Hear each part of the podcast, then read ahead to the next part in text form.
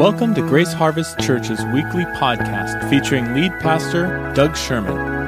For more information about Grace Harvest Church, visit us online at graceharvestchurch.org. Now listen in and allow God to speak to you as Pastor Doug shares this week's message. Amen. If you've got a Bible, if you would open up to 1 Thessalonians chapter 3. 1 Thessalonians chapter 3, we have been going through a journey through the letter to the Thessalonians. And so we've covered chapter 1 and chapter 2, and so today is chapter 3. It's towards the middle of the New Testament, so just several pages of your Bible there, and you can open up your electronic device. When you're there, say, I'm there. You need a little more time, say, I need more time. Wow, okay, yeah. You know, it's really funny. I woke up this morning, like many of you guys have, and it was actually a great morning. I did get an extra hour of sleep in my normal routine on a Sunday morning, and it was fabulous. I tried to hustle on down. We had some people who gave of their time yesterday and worked in our church parking lot. And just to give a shout out to Jim Anderson and Beck Gemblin. They installed new lights in our parking lot on the sides except for one and on the back. And so we are so thrilled. They text us some photos of when it was dark and how light it was in the parking lot. It's a new day out there. I text them back, just really short. I text them back and I said, this makes me want to just go sit in the parking lot and just enjoy, but that would be weird. That'd be weird. I'm not going to do that. So didn't do that. I woke up feeling great and ready to go. And then maybe some of you guys have had this happen. And then as the hours tick through the morning, something happens, like it's, you know, my knee begins to hurt, and you know, my back begins to, you know. I open up and read something on. I opened up, just like, you know, your mind begins to just, you know, it's spirit. And then I knew. Okay, God, you're on the move. You're on the move. And with all of that going on, and I'm well, so don't feel bad for me. I'm well. Just I know that God wants to do some great things this morning, so I'm excited for that, and I yield to that. So if you're in 1 Thessalonians chapter 3, verse 1 through 13, we're going to read this morning, right? I don't know if you can follow along, you've got your stuff, but I just want to read this to you. I want it to wash over you. I want you just to think through a few parts. Just we're going to read and follow along with me. It says, therefore, when we could bear it no longer, we were willing to be left behind at Athens alone. And we sent Timothy, our brother, and God's co-worker in the gospel of Christ, to establish and exhort you in your faith, that no one be moved by these afflictions. For you yourselves know that we are destined for this. For when we were with you, we kept telling you beforehand that we were to suffer affliction, just as it had come to pass, and just as you know. For this reason, when I could bear it no longer, I sent to learn about your faith, for fear that somehow the tempter had tempted you and our labor would be in vain. But now that Timothy has come to us from you and has brought us the good news of your faith and love, and reported that you always remember us kindly and long to see us as we long to see you. For this reason, brothers, in all our distress and affliction, we've been comforted about you through your faith. For now we live, if you are standing fast in the Lord. For what thanksgiving can we return to God for you? For all the joy that we feel for your sake before our God, as we pray most earnestly, night and day, that we may see you face to face and supply what is lacking in your faith. Now, may our God and Father himself and our Lord Jesus direct our way to you, and may the Lord make you increase and abound in love for one another and for all, as we do for you, so that he may establish your hearts blameless in holiness before our God and Father at the coming of our Lord Jesus with all his saints. Somebody say amen. Amen. So we've been on a journey through this letter of Thessalonians, the Apostle Paul's letter to the church in Thessalonica, to a group of believers, a church that was established that he could no longer be with, that is obvious as you read through the letter that his heart was longing to see these people that he had given the gospel to, that he had spent some time with, that he had raised up to a point and then had to leave them. And it was obvious in this letter that his heart was still there. The letter to the Thessalonians is arguably the first letter that was written in the New Gospel era of the letters of the Apostle Paul. And so we get a beautiful glimpse into the heart of the Apostle Paul for the believer and for the early church. Just to put it in order, chronological order, the book of Matthew, so the first book of the New Testament, Matthew, Mark, Luke, and John, was written somewhere about 13 to 15 years after, possibly, the letter to the Thessalonians. And so here you have a great picture of and really a foundational framework for the Apostle Paul writing to the early church. And the theme that we've been seeing come out of this letter so far is one of the Apostle Paul longing to see these people, so his heart was longing to see them, really setting the groundwork. If this was the first letter or the first thought or the first words about the gospel to the early church as a follow-up as an apostle, really set even the groundwork for the Trinity or the Godhead, a little bit of an understanding of how, an exhortation of how he wanted to see them live. Also, that there was a desire in him to see believers walk blameless before God, and that a reminder that Jesus Christ is coming again. Quite arguably, the context of 1 Thessalonians and even the second letter, the follow-up letter, is about the return of Jesus. Is about the idea that one day he's going to return again, and so do we live in a way and posture ourselves that would bring glory and honor to his name? And so we jump right in. This section of this letter, chapter 3, you know, when he wrote the letter, he didn't put numbers on the pages, right? It was just this long letter. And so as they had to categorize and get it organized and make it easy for us to read and to find things, they had to put it in, okay, this would be a section, this number's a verse, here's a chapter, here's the breaking point, maybe in thought. And so we jump right here. If I had a caption right off the bat, I would say that this section really is about encouragement. That he is reaching out and longing to see and throwing out his heart and words and his feelings, but so that the early church, this church, would bring encouragement to him, but also his desire to go join them so that he could impart some wisdom to them in their journey in faith. Have you ever thought about the word encouragement or encourage? Sometimes we don't give much to those kinds of things, but we do know that we need it. And in the absence of that, we long for that. And that plays out in a number of ways. But simply, the word encourage simply means to impart courage to someone. To impart courage to someone. Think about this. To encourage somebody means that you impart courage to someone. To impart courage to somebody. Amen.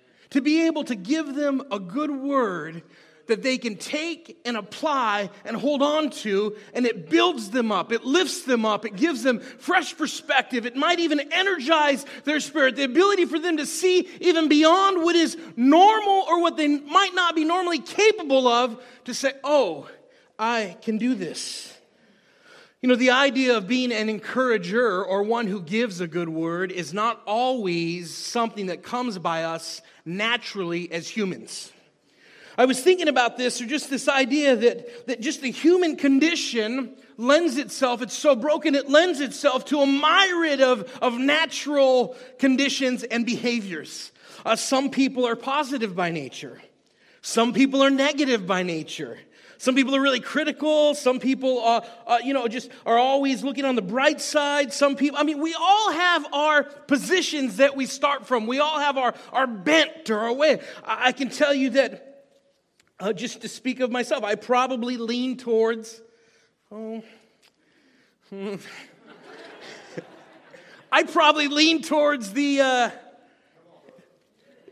towards the negative. Just the idea that, it's easy to see. Can't you see that? It's like, oh. And then somebody comes along with a different disposition, with a different view, with another word, and brings a fresh perspective. And it does something to me that I can see that too. Oh, you're right. Where was that piece? Like I was totally missing this piece. And then there are some who, we're talking about encourage. Their life lends to that. Now, have you ever known an encourager? Have you ever known an encourager?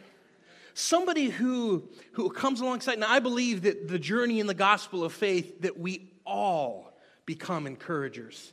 That in the journey of faith in Christ, it is one of those areas that the Holy Spirit comes into our life and just gentle sandpaper, and the way they do it, sometimes it's a chisel, whack, and that hard edge comes off. But all to shape us and fashion us into one of those elements that bears resemblance like Christ. And this is one of those areas that the Lord goes to work at in people's lives. But have you ever known one who maybe they've been filled with the Holy Spirit, their life has been radically altered for the gospel of Jesus Christ, or their disposition, and they're just, encouragers. They're just good to be around, right? They're just good. Maybe it's just that word. And if you're not used to that, it can come off a little different. It's like, wow, what do you want? Right? What? And then you realize, wow, these people, this person, they just, it's just a good word.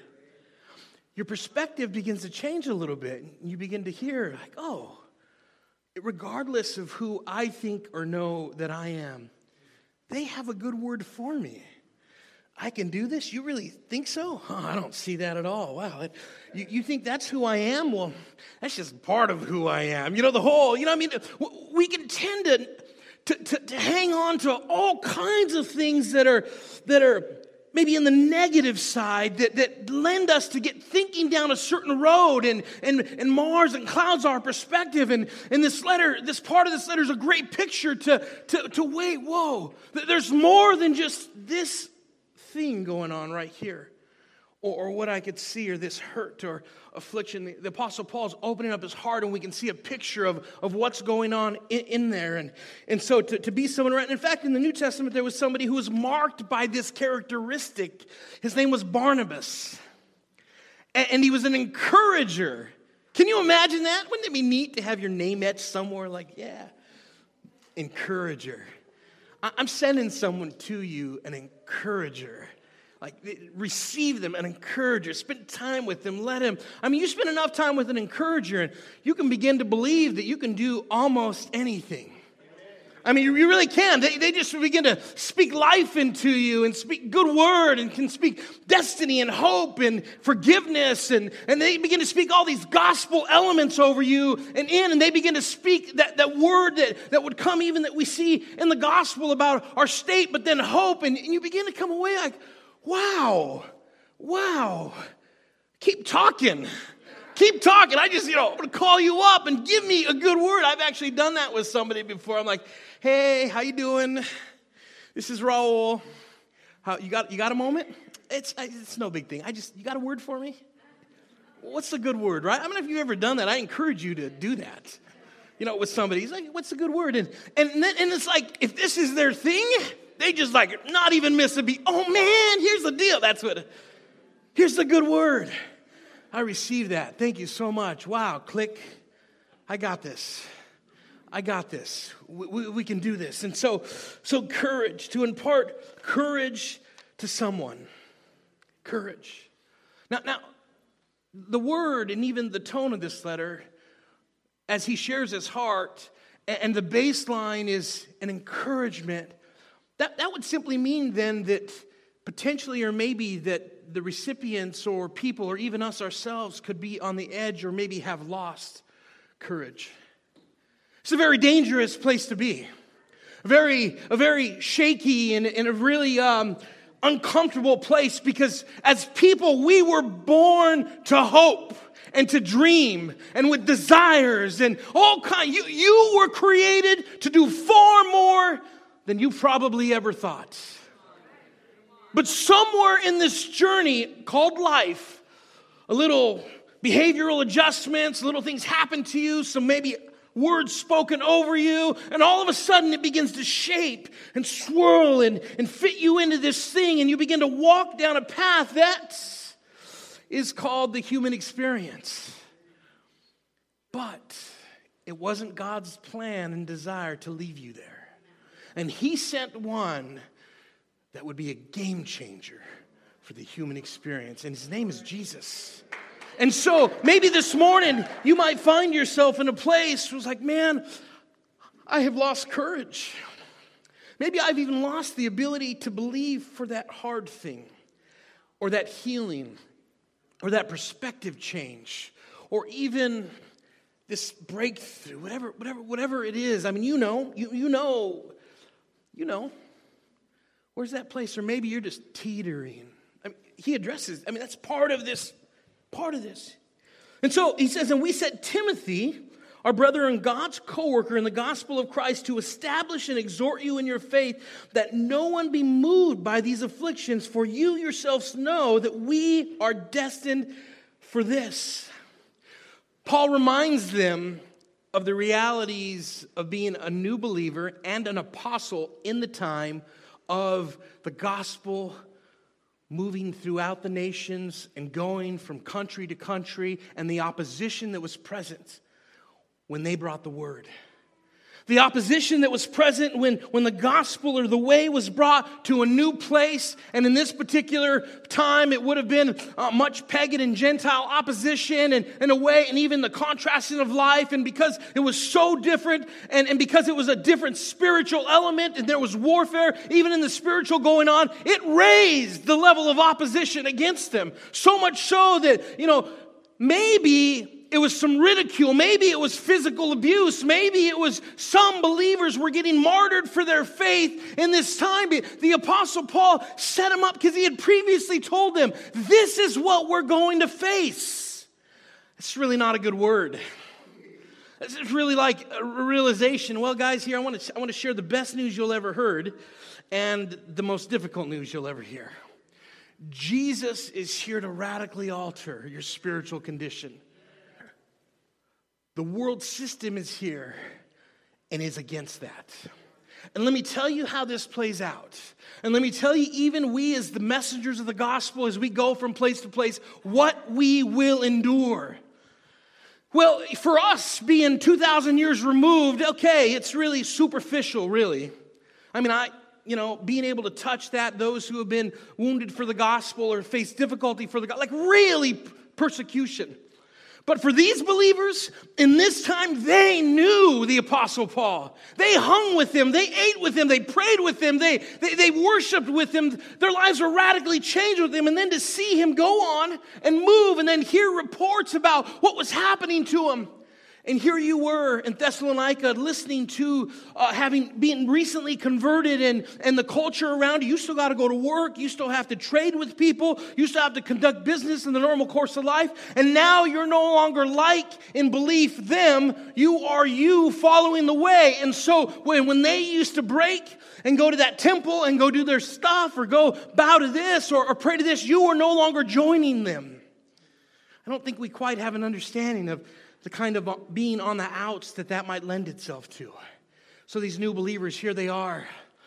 And the Apostle Paul is, how you guys doing?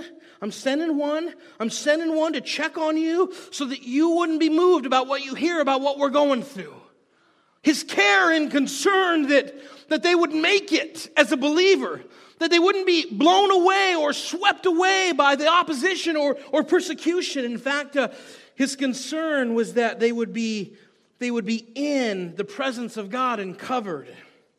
I just made a note that, you know, earlier in the first chapter that he had made reference to the Holy Spirit, and the Greek word that's used is parakaleo. It means to come alongside someone and speak to them. In fact, when he sent Timothy to them, that's what he was asking him to do. Hey, Timothy, would you go alongside and speak to them? It's the same word that Jesus used to describe the Holy Spirit. It means a voice, a sound, to direct, but just an audible instruction. Language. Timothy, will you go?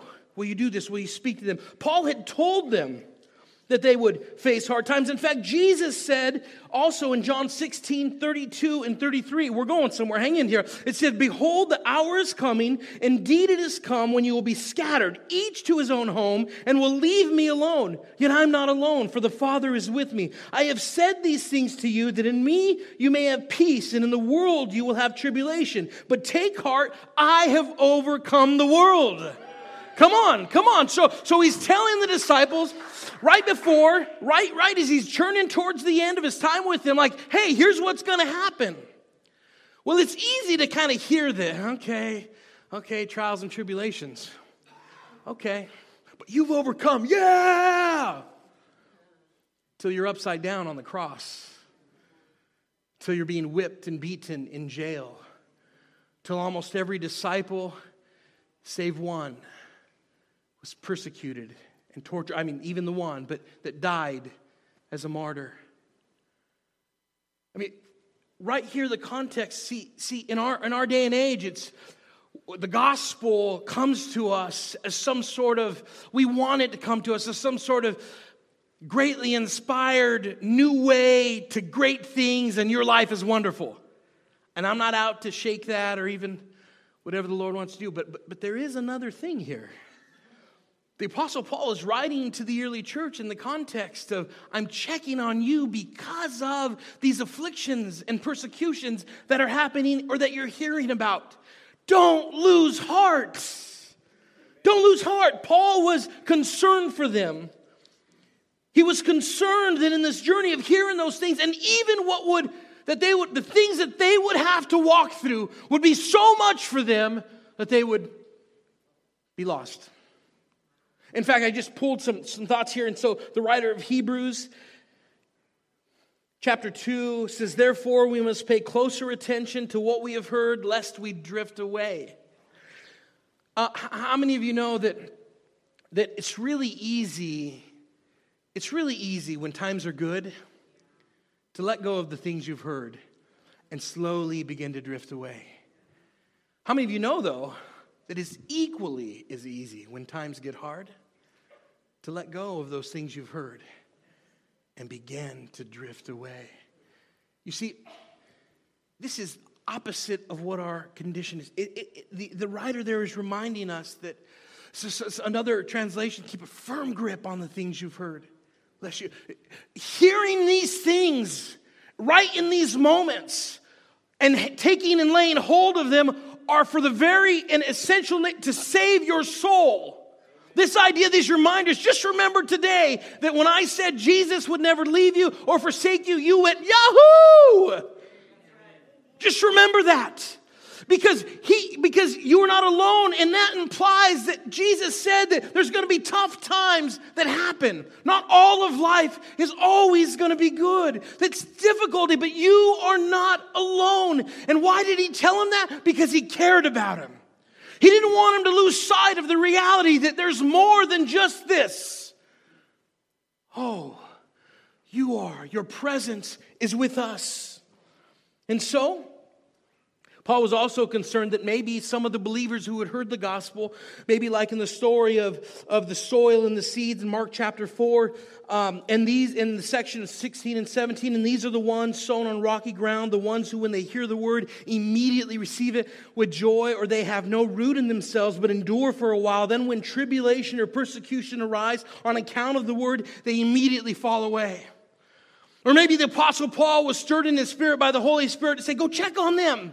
They received your word, it was good, but you need to share your heart with them so that they endure, they remember, they don't let go, and they don't drift away. This was his heart. They wouldn't give themselves over. And John, in this world you have trouble, but take heart, I have overcome the world. In Matthew 28, I'm with you even to the end of the age. This is the character and nature of God. You are not alone. You're not alone. You're not alone. The whole purpose of encouragement is to bring perspective back to center. Your attitude and altitude. Bringing your eyes to the right place. Because when all the storms come and the tumultuous things happen, it's very easy and very real to linger too long or to stay in that place too long. And before you know it, all of the world is about that one thing. And the Apostle Paul is writing out of his heart. And I want to, we couldn't come to see you, so we sent one. We sent one to check on you and bring encouragement. So you needed courage, so that you wouldn't lack courage, so you'd be reminded that you can do this in spite of and in the face of maybe persecution or affliction. And then he reminds him and says, "For what thanksgiving can we return to God for you, for all the joy that we feel for your sake before God, as we pray most earnestly night and day that we may see you face to face and supply what is lacking in your faith." In other words, we lift you up in prayer regularly. That right here is a very important principle, that it's good and there is joy and knowing there are others and knowing the other. It's good that you can fellowship and congregate and hang out and be able to look at somebody and say, "I'm so glad because of you. You bring great joy to my life." Come on, have you ever said that to somebody? It's kind of weird if it's not your normal lingo. "You make me happy. Your face is just awesome. Your attitude, just, man, I wish I was more like that." Come on, right? Come on, like something begin to churn. I can tell you, I was just thinking about it, or even that you be able to relate to people, that it's good to see them again. When's the last time man, it's so good to see you. I can't wait to see you again. Facebook message, can't wait, see you again. When am I going to get together with you? When are we going to hang out? Or in my case, it's like the microphone. Boom. Hey, when are we going to get together again? Question mark. Right? But it's good to be able to share and open up your heart and to let them into a picture of what's going on. And that you would understand that relationships, they're not one-way streets. And that you're called to encourage one another. You're called to impart your vision, hope. I mean, as you look around, you see people you're talking with, oh, wow, you can make it. You can make it. You can do this. Come on, come on. And sometimes even in the word that you hear, it might even be a word that sounds something like this. You created this mess. You have the opportunity to fix this, and you have the wherewithal. Or maybe it's this. You had nothing to do with this mess. The Holy Spirit was sent to be a comforter. Let me pray with you. Let me walk with you. Sometimes you just got to be around and be there, right? I mean, come on. This is like, we're talking, the Apostle Paul was sharing his heart. Yeah, we're going to pray, and we regularly pray for you. What would it be like if we as a church regularly prayed for one another? It's the people that come to mind. Just going to set some time, and Lord, just whatever names come to mind, I'm going to pray. Or maybe I'm going to set these few names because this is my relational capacity, and these are the ones, okay, and I'm going to pray for them. And I'm going to pray. And maybe when you don't know how to pray, you've exhausted all of your natural man. You know, I do make lists. I make lists. Sometimes I make lists about how I pray for people. Sometimes it's, Lord, that they would grow to know you more. Lord, that you would answer their financial issues. Lord, relationships. And then when I run out of the list, and I know I'm not supposed to be done, and then it's like, okay, all right, Lord, what next? What next? What am I supposed to say now about them that only you know? Or maybe when I don't know, that's when my prayer language comes in. Yes, we believe in the utterance of words that would be intangible to us, that would be angelic language, that is a gift of the Holy Spirit, that when we don't know how to pray, we pray in tongues. And we begin to stir and say, Lord, have your way. Do what it is. Okay. And we begin to speak like that. And then all of a sudden, it's like popcorn. Wow. And sometimes I know. Whoa, I know. Okay, God, do this in them. Have your way right now, wherever they... Oh, yeah. This is what we're called to do for one another. We lift you up in prayer because we did. I prayed for you. And then he says, and he tells you how he prays for them. How he prayed for them. 1 Thessalonians 3:11 and 13, he says, "Now may our God and Father himself and our Lord Jesus direct our way to you. Lord, in your good timing and your will, bring us back to them. Let's have relationship again, face to face. May the Lord make you increase and abound in love for one another and for all, because by this you'll know him, that they love one another. And as we do for you, so that he may establish your hearts blameless in holiness before our God." Because there is a way that honors God. That there is a way that all of the scripture that's laid out, there's a way. It's not given to your own proclivity or bent. There is a way. And the Holy Spirit's here to lead and guide us, not just in behavior, but in the ruminations of the heart. Right? And all of the things that happen there, that he prays. So at the coming of our Lord Jesus with all his saints, you're ready. How much thought do you ever give that Jesus Christ is returning again? That one day he's going to come back for his church.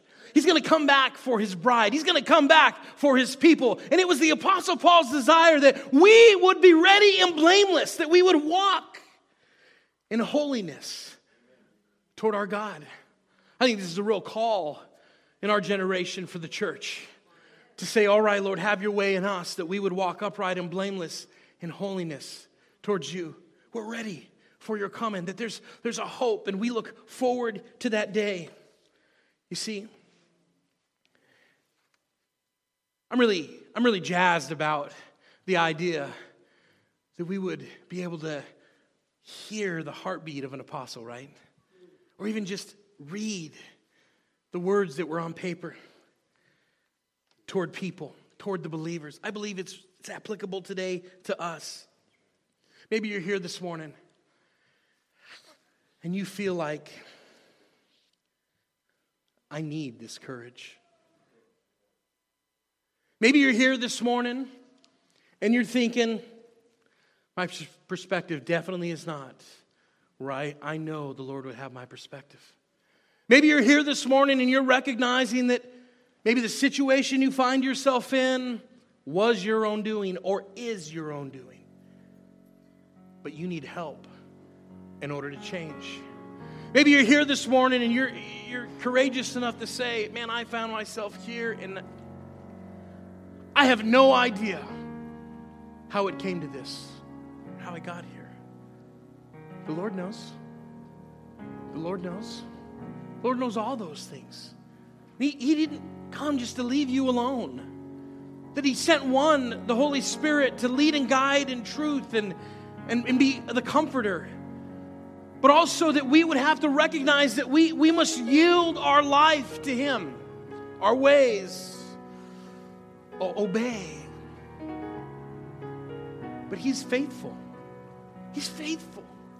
He sent his son Jesus that we would be able to have relationship with him and all the offenses that I was born with and that I did and are doing and have done. Forgiveness is made away. Jesus made away.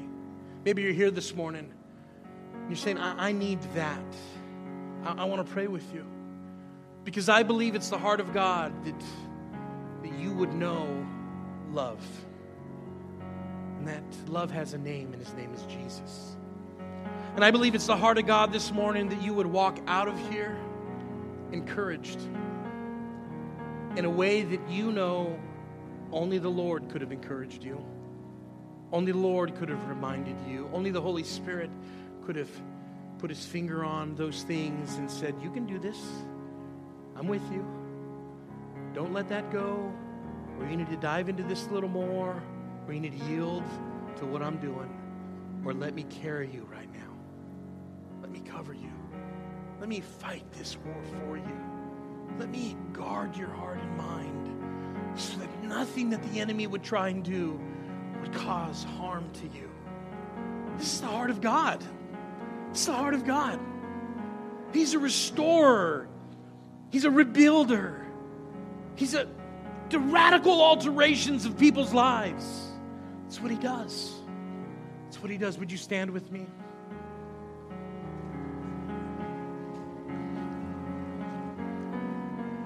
I want to pray. Maybe you're here this morning and you would say, that's me. I fit that.